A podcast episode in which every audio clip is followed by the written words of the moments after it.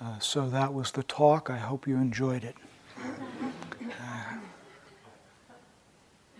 Uh, the three of us were talking over all the different ways that uh, Dharma talks can be presented, uh, different styles. Some people don't give Dharma talks. Matthew was talking about a, one of his teachers who basically said, Do your best, now do more. and that was it. Um, and some people talk for a very long time. Uh, some people use elaborate notes. Uh, some people don't use notes at all. Some people come in and just start talking. Uh, those of you who are familiar with Krishnamurti, um, he said he never planned to talk and didn't know what he was going to say until he got up and started talking in front of hundreds of people. Makes me think of Larry's uh, story about the Wallendas. Um, the benefit of a Dharma talk is that even if you fall off the wire, not too many die from, you know, Dharma talks, either giving or receiving. So uh, we'll hope that that's the case tonight. Um, I'm gonna, I, and it was interesting uh, trying to get this talk ready or just thinking about it. Um, usually I'm able to find something that I sort of settle into over a period of time, and this one kept bouncing me off. Um, I mean, I knew what I wanted to talk about, uh, but each time I approached it, I found it w- I couldn't approach it. Um, and so, what I found myself in relationship with and working with was how do I be with something that feels unapproachable? Um, an interesting practice. Um, so, what I'm going to try and feel my way into here a little bit with, with you all um, is what Larry was talking about so eloquently last night relationships. Um, it's always been a little surprising to me that uh, more time doesn't get spent talk, not just talking about relationships, but the, the value of relationship as practice uh, and how to, how to work with that as practice. Um, as far as I can tell, everything is relationship. There's nothing that's not in our life uh, the movement of relationship. Uh, right now, we're in relationship with uh, the floor we're sitting on uh, with the uh, temperature in the room, uh, with our own bodies, with hearing, with the sound of voice, with expectations. We're always in relationship. We cannot not be in relationship. And yet, it, um, it it's a bit like the, you know, when we talk about the, the, uh, the um, uh, Sila Samadhi and Panna as the sort of three uh, legs holding up the stool of our practice. I've come to see this as a bit like a card table. Um, and, you know, card table is a square thing and it has a leg on each side. And for me, uh, if, if we don't really learn how to work with relationships as our practice, as a, as a way to liberate ourselves from suffering, uh, as a way to liberate ourselves, uh, as a way of opening into the unconditioned. It's like having a card table with three legs on it. And it's fine until we set something on that corner where there's no leg. And then the whole thing dumps over on the floor. Um, at least that's been my experience, and my guess is I'm not alone in the room in having that experience. Um, so the an essential piece of this, and it's something that we all keep coming back to, and you'll hear it in various ways over the course of this week, is relationship is practice. Relationship is a mirror that reflects us back to ourselves. Um, and so, why is this so difficult? I mean, if this is really the substance of our life, uh, moment by moment, we're always in relationship with a person, place, or thing. We cannot not be that. Um, and we're sort of co created in that moment, in that relationship. Uh, why is it so difficult? I mean, why, why is meeting the present moment in relationship so persistently challenging for us? You know, such a source of disappointment, suffering, frustration, irritation, fear. Um, why isn't it easier, for heaven's sakes, if we're doing it all the time? Uh, why do we have to work so hard uh, to get good at it? And by that I mean that there's a certain ease. That when there's difficulty, when there's, when there's the, the sort of, of pinch point in relationship, how is it that so often that becomes a problem, not just in our life, but a problem of our life, a problem of how we live? How does that happen? Um, the linchpin in this, as far as I can, I can tell, is thinking. Uh, when thought is still, uh, there's no suffering. There's no, because suffering is created by thinking. Uh, we talk about desire and wanting. Where does that come from? What feeds that? It's not just, a, not just the urge to eat, you know, the body's hungry. There's not that, okay, there's a wanting and needing of food. It's what the mind does with that. That turns something that's quite natural into something that's a possible place to suffer, uh, to make our lives complicated. Um, so, on the way to talking more about thinking, which I'll just get to a little bit tonight because it's a very uh, complex proposition. But there are a few things that I think are probably useful to say to begin to illuminate this piece because thought as a system is often what drives us. You know, we think that we're actually in control when in fact this powerful conditioned energy of thinking is driving us. And we often don't see it that way. Um, so, what happens in relationships? Well, one of the things that happens is we have expectations.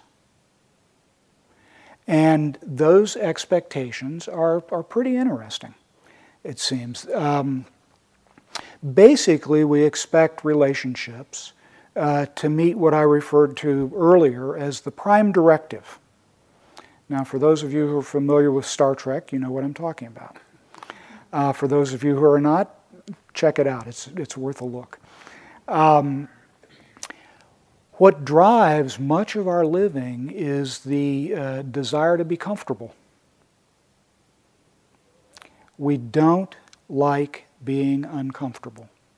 I mean, right? I mean, am I alone in this? That I'm the only one that has it? I, it's like we, we turn our life, our relationships, our, our expectations lead us to treat things as though it should all be ice cream. Right? It should be satisfying. It could be, should be sweet. It should be nurturing. It should be available when I want it. Right? And basically, it should make me feel good. And life doesn't operate that way. And yet, much of our expectation is based on that. We want relationships to be predictable, whether it's our relationship with the weather. We know the weather's not predictable. We know other human beings are not predictable. It's not rocket science, right? A little field research over the course of a few years gets us the data we need. Human beings are not predictable. Life is not predictable. In that way, it's not reliable. And yet, we keep expecting it to behave so.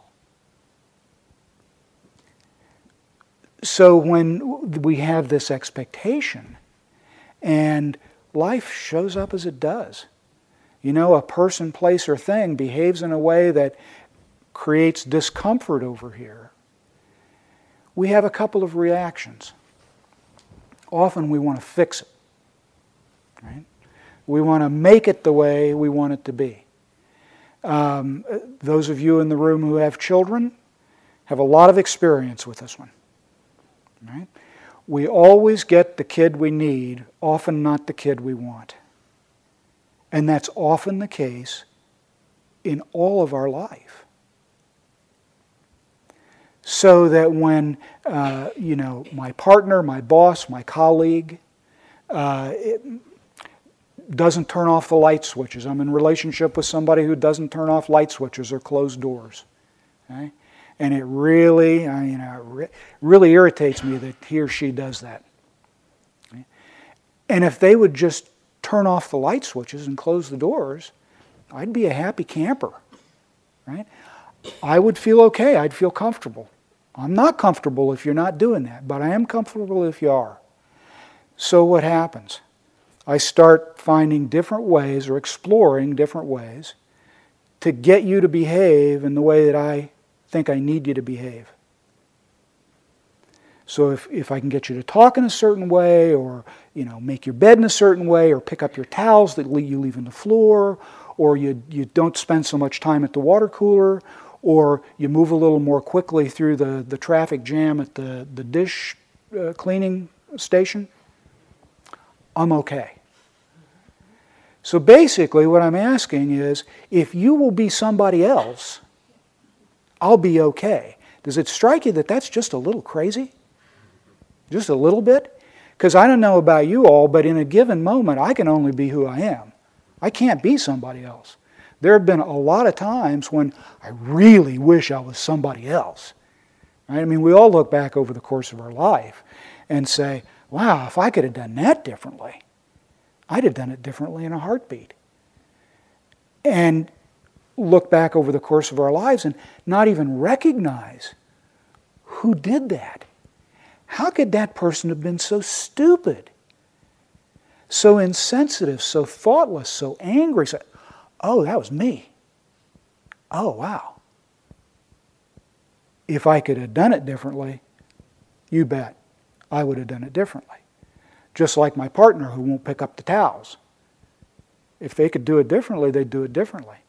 Now, my, well, my sense of comfort, my sense of well being, my sense of satisfaction, my ice cream, is dependent on them now basically being somebody who they're not.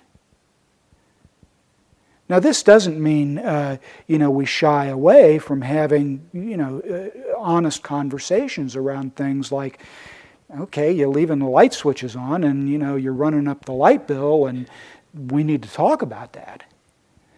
But that, that we need to talk about that is a, is a very different place to enter into a relationship, enter into a conversation than I need you to do what I want you to do so I feel okay. Okay? So these expectations can really create a tremendous amount of friction. We ask whatever relationship we're in, if we're uncomfortable, to be something else. It doesn't work out so well. So what happens then? We well, once we run out of our fix-its and our uh, sort of, of uh, imperial power and control thing that can be very subtle, right? I mean, many of us enter into significant other relationships knowing that there's stuff here that's going to be a problem. And we enter into it with the sort of hidden agenda, is, but I can, I can, get, them, I can get them to be different. I can fix them, right? And then, then we'll be okay. And I think most of us have experience with how well that works out. So we try and fix it, we try whatever, and at some point we, it doesn't work. It just doesn't work. And then we embark on a search. We search for a different job. And this is not, this is not to say that, that there are things that we need to leave. You know, it's not to say, oh, it's a genuinely abusive relationship, just practice with it.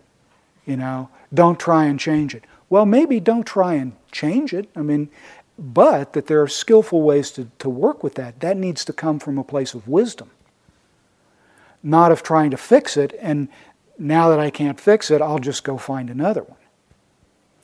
So we often embark on a search for something better, something that will behave in the way that this job, this partner, this relationship didn't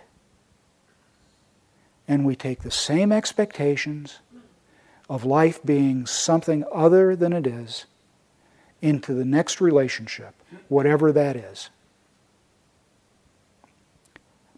Again, I think all of us have plenty of experience in seeing that doesn't work out so well.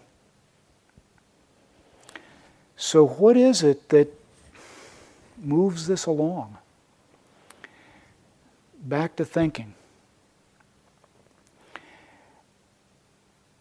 There are, there are assumptions embedded in thought, in the system of thought, that um, go largely unexamined for us. And I'm just going to I'm just going to touch on a few of them.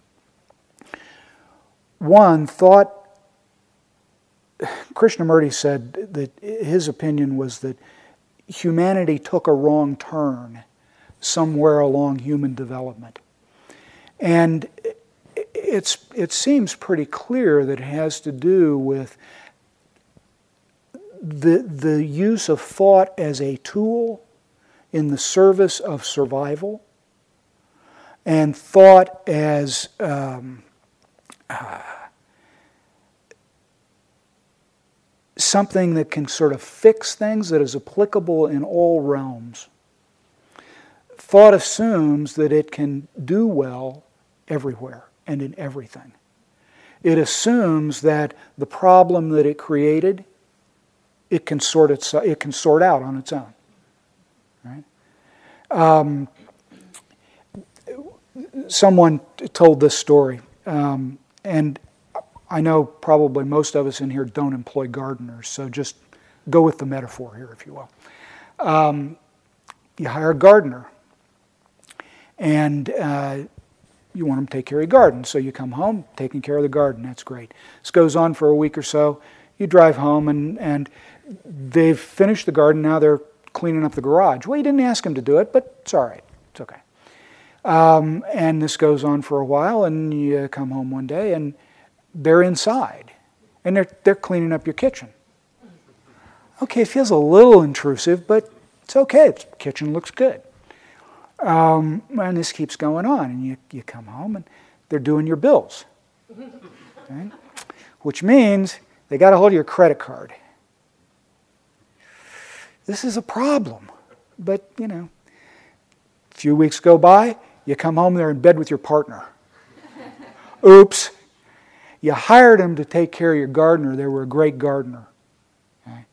But it, when it comes to these other realms, that's not its place.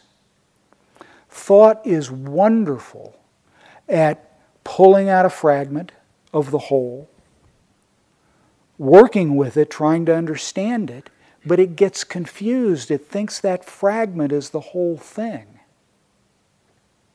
You know, we, we take a piece of behavior from a person and we may say, I don't like him or her. Not even really knowing what's going on there. Is it that, I, that this, be, this behavior is who they are? Well, that seems a little simplistic. And what does it mean that I don't like it? Does it mean that I'm uncomfortable and I want to get rid of that? Or is there something wrong with them that I'm feeling this way? And so thought can get a hold of that fragment and do some very unfortunate things with it. Thought imagines to itself that it's describing external reality. That uh, what happens is that there's a perception, there's a registering at eye, ear, nose, touch, whatever, one of the sense doors. That registers in a particular way. There's a resonance, right? I mean, this is this is something you most of you are familiar with. There's a there's a, a resonance of pleasant, unpleasant, or neutral. And then things begin to unfold and get unfortunately interesting. Right? Because thought, based on memory and conditioning in a very mechanical, reflexive way, gets involved and starts telling a story about that perception. But it's not about the perception anymore, it's about the feeling tone of unpleasant. I don't like this, and all the reasons I don't like it. So we've gone from this bare perception, this, this intimate moment, and now I'm no longer in relationship with that. Thinking is in relationship with the story it's telling itself. And it's very reflexive. We think we're doing that. We're doing that as about as much as our knee is jerking it when it's hit by the hammer in the doctor's office. You know, I don't do that. Right? It's a reflex. That gets hit and the reflex jerks. And that happens with all of us a lot and we imagine, there's an imagining that takes place. It's, it's really quite confused. That now, this description that's going on up here, that's very mechanical, that's deeply conditioned, and very reflexive, is an accurate telling of what's happening in the relationship. Is that making some sense? I mean, um, is this right? And and we wonder why relationships are difficult, we're not in them. We're not in them. We're in relationship with this stuff. We're no longer in relationship with this. And that's why when that is quiet or really seen, what we're left with is literally just this. And it's not nothing. And it's not just sort of, you know, vanilla sameness. It's tremendously lively.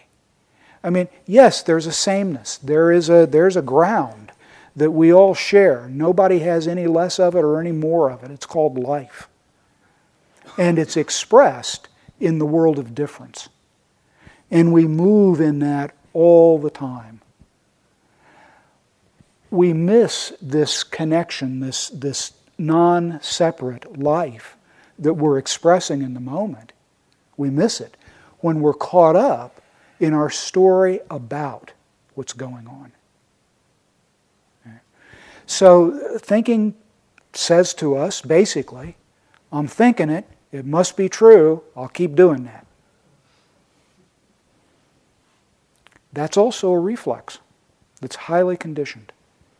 And you see how far we've moved from thought as a, as a tool in the service of survival, in the, in the service of figuring out what we're going to, you know, shop for for supper for tonight. Obviously not tonight, it's not a problem, but, you know, the sort of mechanics of daily living or, artistic endeavors. But when, it, when thinking uh, comes to trying to sort out the problem it's all, cre- all created on its own, right? This is now thought has created this aversion, this story, whatever, the very same thinking tool that's created this is now going to try and figure it out and solve it. That's why these things seem to be problems without end. That's why we continue to see things done about the environment or about the economy or about poverty or about illness, etc. Those interventions are based on a fragment and we don't end up even considering the potential problems that come from the solution that thought has come up with. I mean, look at ethanol. Um, so there, there's, a real, there's a real issue around thought trying to figure this out. First of all, life can't be figured out. Have you noticed? It just it can't be figured out. Uh, and thought is a woefully inadequate tool to do it. It doesn't mean it, ha- it does not have a place, it does. But when it's in the service of aversion, when it's in the service of reflexive, mechanical, deeply conditioned thinking, it's a blind person driving a car in a sandstorm without a windshield. I mean, it, it's really, I mean, you pick up any newspaper, right? It's not rocket science. Everywhere we see this kind of thinking applied, things get exponentially worse. So, what are we to do?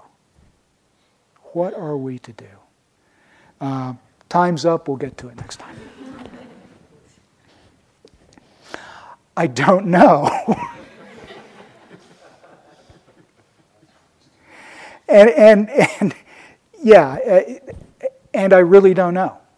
And, and that's the, you know, when we're on that edge of really don't know, there's, a, there's an edge of wonder.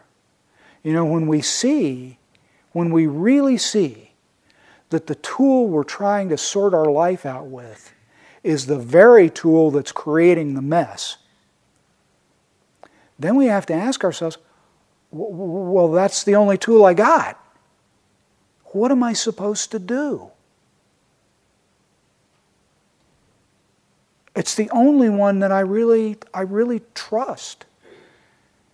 And I see, wow, it's not only fundamentally untrustworthy, it's the source of tremendous sorrow and violence and suffering and unskillful living. That's the only tool. What am I to do? That's what we're practicing here. What do we do? What do we do? What do we do when we're in relationship with a body that's heated up, that's having gas from supper, that's having, you know, the shoulders, the back, the neck, sleepy, sluggish. You know, we're doing the little, uh, what's it, the bird in the water thing, you know, the thing that goes forward and then bounces back up. I'm sure that I've got some neck problems from years of that practice. Um, so we're in relationship with this, and we can't get away from ourselves. I mean, that's the, that's the really awful piece around this. I mean, if, if we could give you, I mean, those of you who have come back to this a lot, you already know what you're in for. And it's amazing that as many of us stick to this work as do, right? Because if we would say to you, you're going to pay a lot of money, you're going to come here, you're going to be told what your schedule is, you're going to be told when to eat and given limited options about that, and we're going to get you up at the crack of dawn in the morning and run you until the end of the day, and we're going to give you nothing to do except look at your own mind? You'd say, Yeah, thanks. Not now. Talk to him. Talk to him. He can have my place. Right? We cut off an awful lot of escapes here. And what do we do? We meet this uh, body you know, our practice so far has been to be with the breath and the body as we find it.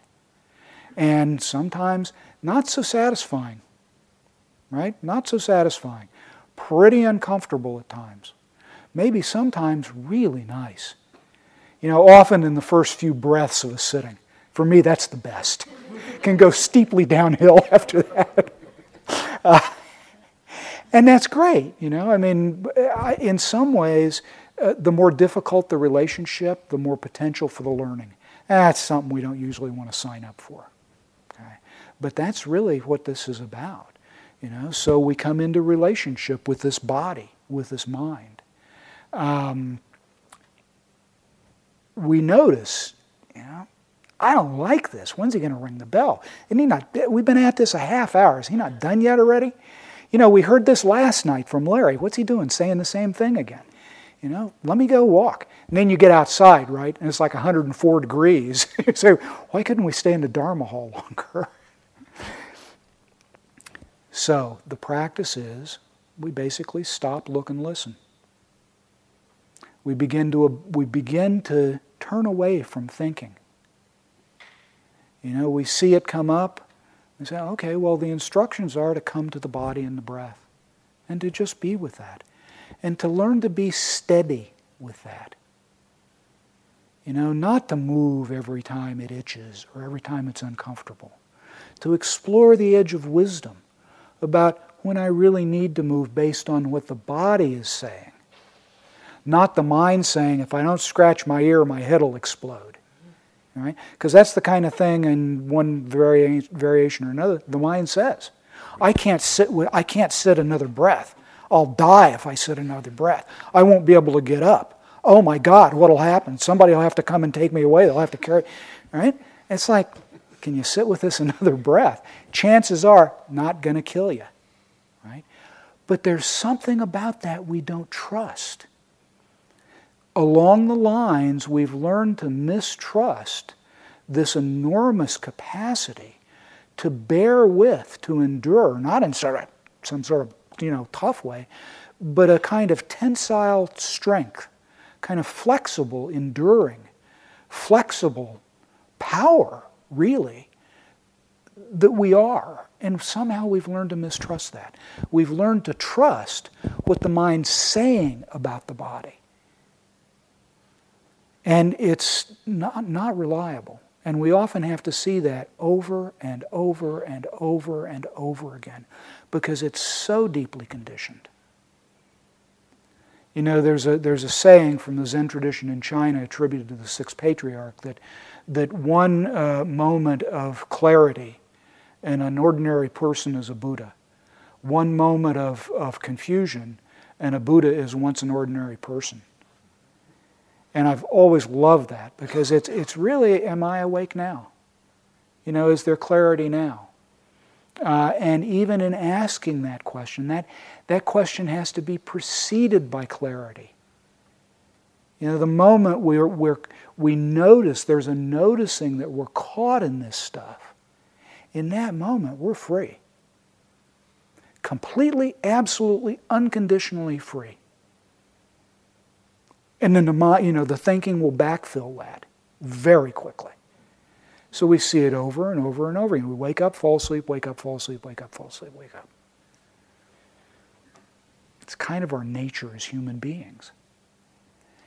For some reason, we've, we've learned to trust the dream life of thinking.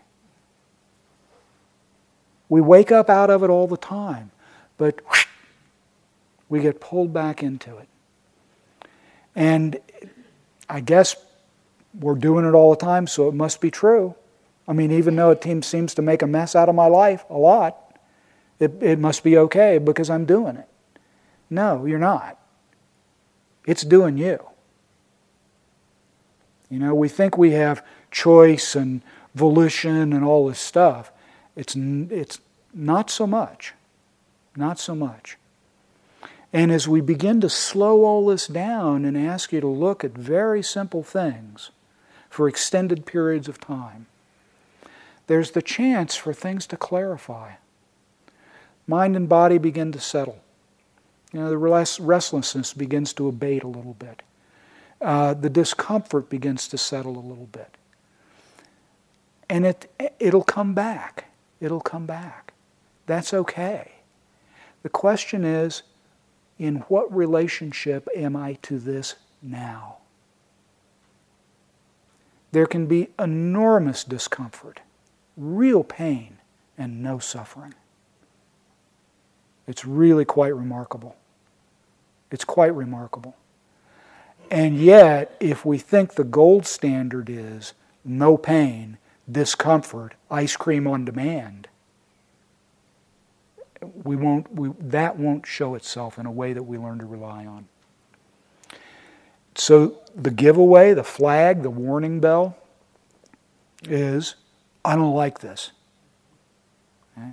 You make me you make me, you know, you make me angry or you know, I don't like the way you do this or I'm I'm really annoyed by that. That really annoys me. That's the signal for there's a problem. As opposed to, there's a challenge. You know, life's asking me a question. How am I answering it with my engagement? Right? When I'm saying, oh, the, the problem is out there, not in what the thinking is making about what's out there. That's the point of our practice. So every time one of these things comes up, it begins to become an alert bell right, for the practice of relationship and how this relationship is mirroring the mind back to itself. It's not saying anything about the object. It's saying something about how this mind's operating that's getting in the way of seeing with clarity what's this, what this relationship is.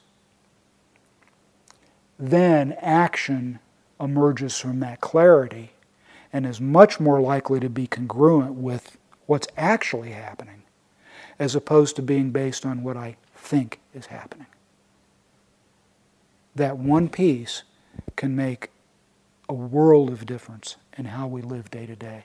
And we all have, well, I'll speak for myself, I have multiple opportunities to practice it here with you all. Uh, and again, I think I'm not alone in the room in that. So, the spirit of taking whatever is showing up in our life as the place of our practice. Uh, up to now, it's been the breath and the body. And it can't not be everything else, right? You're always in relationship some, with something. We're using the breath and the body as a way to begin to stabilize some of this. And Larry will be opening up the instructions tomorrow uh, around some of this. And we'll always keep coming back to the same thing. What's the quality of this relationship? And if there's storytelling, can that be seen and turned back to just this? Very simple, as, as one teacher said in re- answer to the question so, what's the most important thing of our practice? Only do good, don't do evil. The person said, yeah, everybody knows that. He said, takes a lifetime practice to really do it. So, thank you very much. And I think it's time for walking.